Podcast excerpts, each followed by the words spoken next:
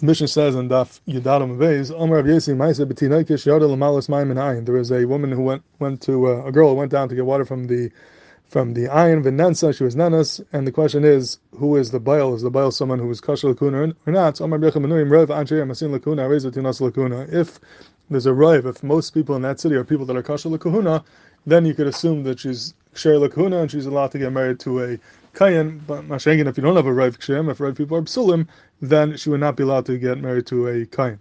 So Vikiveg over here asks an interesting kasha. He says it's masha from the um, from the mission. As long as you have a rive, even a rive of one person, that would allow her to get married to Nasal Lakuna. She can marry a kain.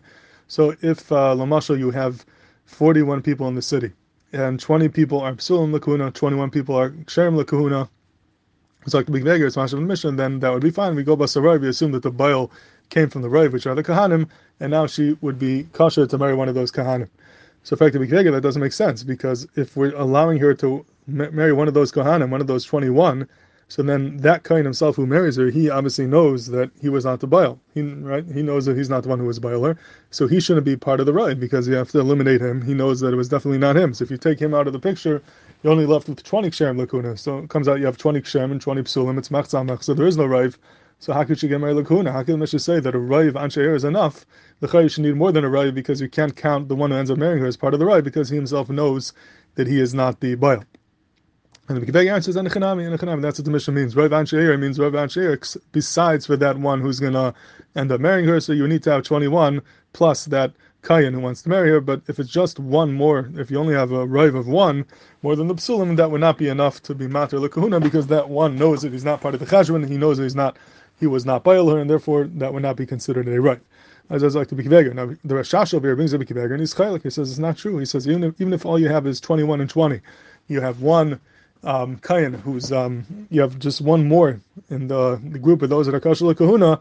Still, that's good enough to be considered a rive, even though the one who's going to marry her knows that he was not the bail and end up only having 20. So, like Rashash, it doesn't make a difference because when it comes to the din of Holchanach uh, called the parish Mubar parish, it doesn't need to be that everyone in the rive is b'chal the suffix. Doesn't need to be that we're misubik about everyone in the rive. You just need a rive. As long as you have a rive, that's good enough. And now we pass him that she's ksher kahuna. The fact that one of the people in the rive is definitely not part of the cheshbon, definitely not part of the suffix because he knows he wasn't bail her. That doesn't make a difference. Afal pichein, you are able to uh, rely on such a rive. So very, very, you said it's like a machlekes between Rashash and Wikivega. When you holchem acha rive, does that mean that everyone in the rive has to be b'chal suffix? Everyone could potentially have been the bail, or even if one of them is not b'chal suffix, even though one of them is definitely not the bail because he knows he wasn't. Afal pichein, being that he's kasher, he could create the rive and he could be machshir hu lekahuna. And the Rashash is saying is very difficult to understand. In Svara, Tamua. How could you make a rive out of someone if you know that he's for sure not the bail? At the end of the day, you only have twenty people now that could have been the Baal, and then it's Mechzah Mech, so you have 20 Shem, 20 Psulim. It's very difficult to understand how that one person could make a Rive if he's for sure not Bichlal the Suffolk.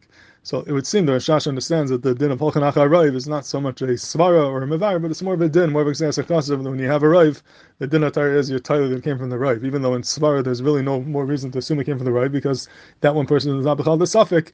Apple calls money of a Rive, the din is Yeholchan Acharayv. Mashenkin Bikivega understood it's more of a svara, more of a mavarad that Rav Tzadim tell us if there are more people here, it's more likely that the bell came from the Rav, and therefore if one of the people over there is Zechanat the bell because he knows he didn't do it, then you have to eliminate him from the Rav, and the it won't be good, and uh, therefore won't be considered a Rav unless unless you have one more than him. Mashenkin Lefi Shash, the mission could be at Kupshuta, even a Rav of one person would be enough to be considered a Rav.